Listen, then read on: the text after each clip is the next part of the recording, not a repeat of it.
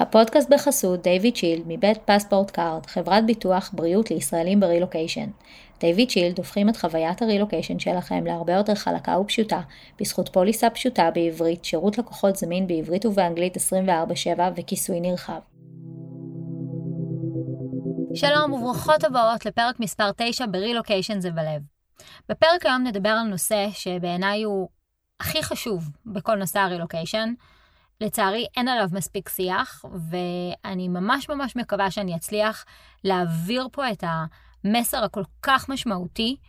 זה פרק שהייתי שמחה אם כל בן אדם שנמצא לפני רילוקיישן יקשיב אליו. אז פתיח ונתחיל.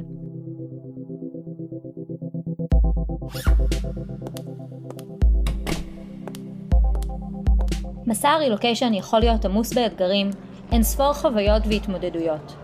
אני אביה טרכטינגוט, מאמנת נשים ואימהות לרילוקיישן ומערכות יחסים. אימא לארבע עלמות, נשואה לאבי וגרה בדאלאס טקסס שבארצות הברית. פה אשתף במסע הרילוקיישן האישי שלי, כדי לעזור לך להרגיש בבית גם ברילוקיישן.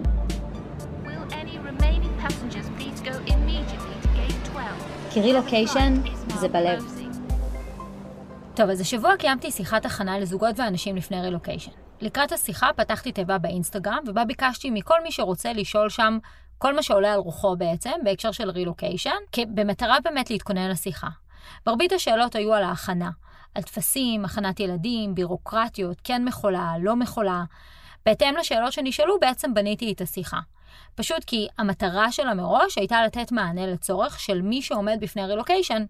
כך ששאלות שקיבלתי למעשה מאוד עזרו לי והיו לחלוטין מכוונות סיטואציה טרום רילוקיישן. עכשיו בואו, אני יכולה בכיף לתת פה תקציר של השיחה, אני לא הולכת לעשות את זה, גם כי זאת הייתה שיחה בתשלום, וזה לא פייר כלפי מי שרכש אותה, וגם כי אני רוצה להתמקד פה במשהו אחר. משמעותי הרבה הרבה יותר. ואני חושבת שאולי הוא הדבר הכי חשוב שזוגות או אנשים שלפני רילוקיישן צריכים לדעת. מי שהקשיב לפרקים הראשונים של הפודקאסט, בטח שם לב שאני לא מדברת שם כמעט בכלל על אריזות ובירוקרטיות, יותר על תחושות והתמודדויות. זה לא כי לא היה לי זמן, או כי שכחתי, זה לא במקרה. זה כי לא ראיתי לנכון לדבר על זה בהרחבה. עכשיו, אל תבינו לא נכון. לגמרי אפשר לדבר על ההכנה לרילוקיישן שעות. אפשר לכתוב על זה אין ספור מדריכים והרצאות. החל מכל הדברים הטכניים שצריך לדאוג להם, דרך הכנת הילדים, הכנת בני ובנות הזוג, ויותר מזה, יש לי תהליכים שלמים בקליניקה שעוסקים כמעט אך ורק בזה, בהכנה לרילוקיישן. בשביל להמחיש בעצם את החשיבות של מה שאני רוצה לדבר עליו, אני, אני אקח אתכם שנייה רגע לעולם אחר. בואו רגע, תלכו איתי להיריון הראשון שלכם. במידה ויש פה גברים שמאזינים, אז אני מתנצלת על הדבר הזה. אבל uh, אם אתם בני זוג של נשים שחוו הריון, אני מניחה שאתם גם הייתם שותפים לדבר הזה. אז בואו רגע נלך להיריון ראשון, לפני הלידה הראשונה. ואולי גם לפעמים לאלו שבאו אחריה, אבל הריון ראשון זה משהו שמאוד, מה שאני רוצה להגיד, נורא מאפיין הריון ראשון. הרי בהיריון אנחנו מושקעות כל כולנו, חוקרות אותו מכל כיוון, מסתכלות כל שבוע מה קורה עם העובר שלנו, נמצאות בסופר האזנה ביחס לגוף שלנו.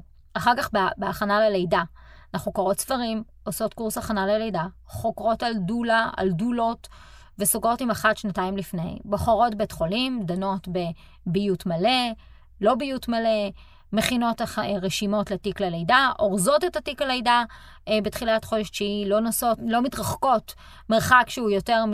לא יודעת מה, איקס קילומטרים מהבית שלנו באזור חודש תשיעי, חוץ ממני שנסעה לנתניה וירדו לי המים בבורגר ראנץ' בנתניה כשאני במרחק 40 דקות נסיעה מהבית חולים, אבל את זה כבר באמת נשאיר לפעם אחרת. עכשיו, מי מכן שעברה באמת לידה ראשונה, בעזרת השם בידיים מלאות, השתחררה מהבית חולים, הייתה בהיי של כמה ימים, נכון? אתן זוכרות את זה? עכשיו, כמובן בהינתן והצליחה להתגבר על הגודל של הימים הראשונים, אבל עדיין הימים הראשונים מאוד מאוד מאופיינים באיזשהו סבבה כזה, כאילו סוג של את אומרת לעצמך, וואלה, אני בסדר, כאילו נכון, עברתי לידה, אבל אני ממש סבבה. ואז מה קורה? אז אחרי משהו כמו עשרה ימים, בום, התרסקות.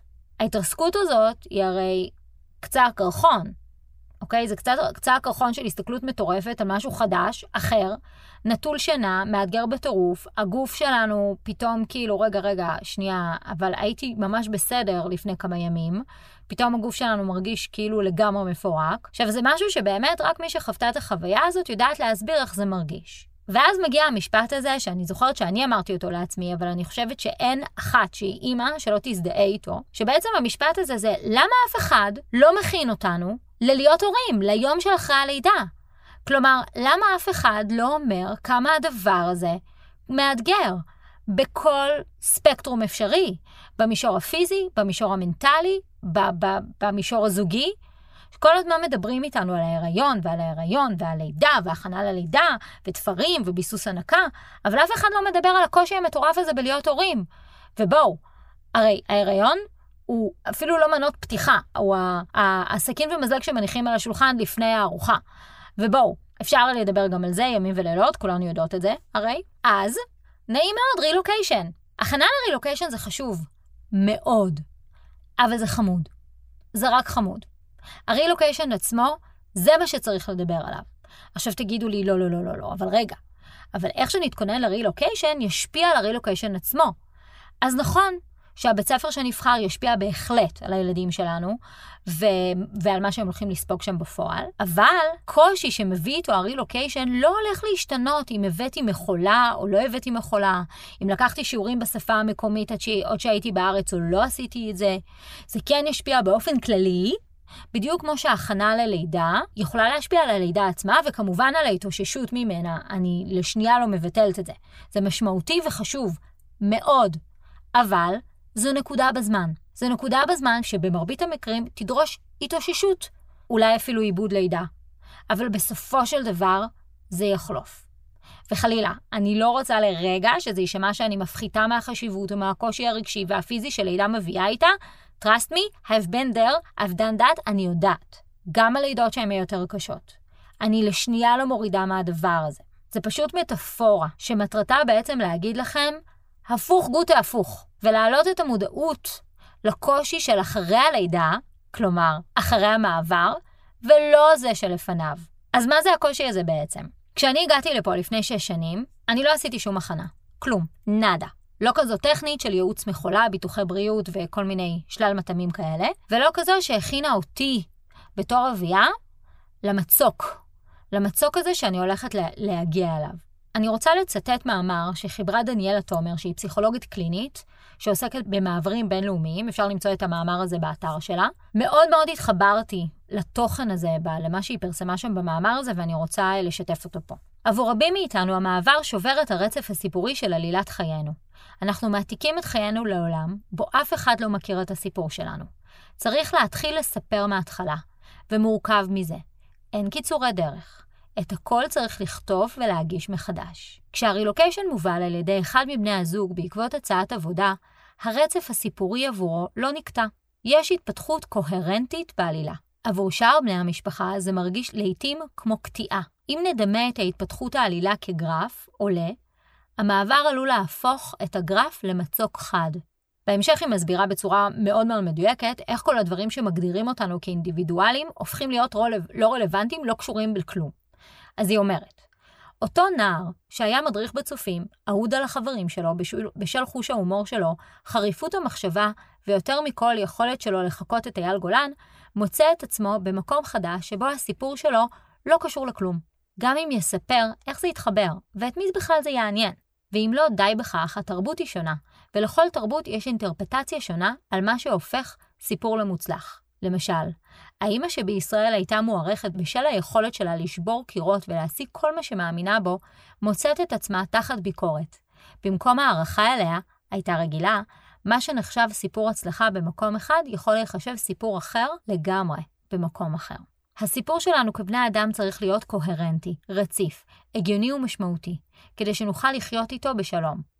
כל מי שחווה מצוק כזה, יסכים בוודאי שאני לא מגזימה. גם אלה שהרגישו שהכינו את עצמם לאתגר הרילוקיישן, הופתעו מעוצמת המצוק. על זה בדיוק אני מדברת. אני יכולה להעיד על עצמי, ואני חושבת שכל מי שמכיר אותי במעגל הקרוב אליי יעיד, שבישראל, או בעברית, בתרבות הישראלית, אני בן אדם די מצחיק. פה, אני לא יכולה להצחיק. המרכיב הזה בזהות שלי פשוט נלקח ממני ברגע שהגענו לפה, וזה משהו שהיה מאוד דומיננטי באישיות שלי. זה ממש משהו שהיה מזוהה איתי. זה, זה פשוט לא קשור פה. אף אחד לא יבין את האופן בו אני אתנסח וגם את המסר שאני אנסה להעביר. אני זוכרת שכשהבנתי את זה, ממש הרגשתי עבודה. אני זוכרת שממש הייתה נקודה בזמן שהבנתי את זה, שכאילו, וואלה, הכלי הזה שאני משתמשת בו בקפסיטי מאוד גבוה בתקשורת שלי מול אנשים, פשוט לא רלוונטי פה. זה היה מרכיב סופר משמעותי בזהות שלי, שהייתי צריכה פשוט לוותר עליו בלית ברירה. אני יכולה להגיד שרק לאחרונה, ממש ממש קצת, טיפה, ממש בטיפות, הצלחתי לאושש את זה. לייצר לזה סוג של חישוב מסלול מחדש. אז נכון שהעובדה שנאלצתי למצוא לעצמי מרכיב זהות דומיננטי חדש, הוביל אותי למקומות נפלאים.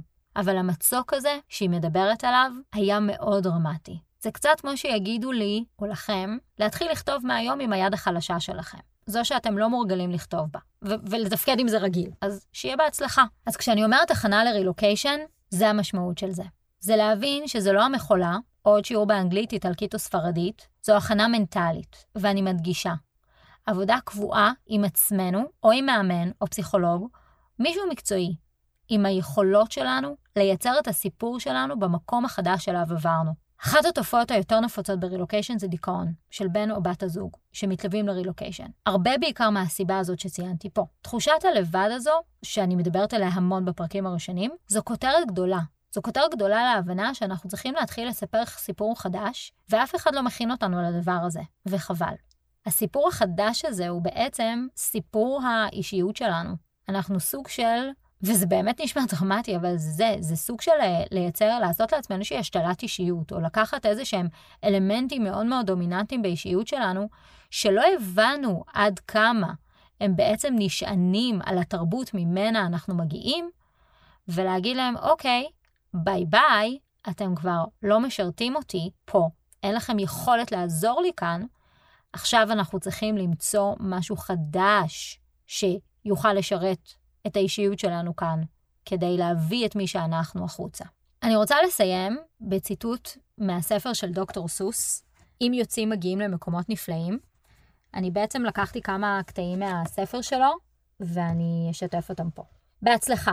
הגיע היום. אתה יוצא למקומות נפלאים? אז שלום. תמריא לגבהים בנופים רחוקים עם המעופפים מרקיעי השחקים. לבד. אם תאהב זאת או לא תאהב. לבד זה מצב שתהיה בו זמן רב. כשתהיה לבד, יש סיכוי לא רע, שתראה דברים מפחידים נורא. יש כאלה בדרך כלל בין שם ובין העלה, שיפחידו אותך להמשיך למעלה. לפעמים תסתבך, לפעמים יש צרות. תסתבך בין המון ציפורים מוזרות. תתקדם בזהירות, בתבונה. זה לא קל. החיים הם חוכמה של שיווי משקל. רק תזכור להיות זריז ואמין, ואסור שתחליף רגל שמאל בימין. תצליח, נכון? תצליח. נכון. 99% ביטחון. ילד, אתה או תזיז הרים. אז לכל מי ששומעת אותי ונמצאת בתהום הזאת, של לא לדעת מה לעשות עם עצמה, שמרגישה בודדה, בין אם ברילוקיישן ובין אם בכלל, הקטע הזה מהספר שהקראתי הוא לא סתם. זה בידיים שלנו, וזה לא בושה לבקש עזרה. יש לי חברה שאני תמיד אומרת לה, על הקבר שלך ממי לא יהיה כתוב לא ביקשה עזרה מעולם. אני אומרת פה בקול שאילולא כמויות העזרה של שיחות וסשנים וקורסים שלקחתי לאורך כל הדרך, לא הייתי מגיעה בחיים למסקנות שהגעתי אליהן, ולא הייתי עושה בחיים את הדרך הזאת כמו שהיא נראית היום. ואני רוצה שכל אחת שנמצאת במקום הזה של המציצה מעבר למצוק ההוא, או אפילו נמצאת ממש בלמטה, שתדע שזה עניין זמני, וזה חולף. אבל גם חשוב שהיא תדע, חשוב שאת תדעי, שזה לא יחלוף סתם מעצמו. הזמן עובר, והזמן עושה את שלו, זה נכון. אבל זה שלנו להניע את עצמנו לצאת מהדבר הזה. וכאן אני חוזרת לבקשת עזרה, ושזה ממש בסדר לבקש עזרה. תודה.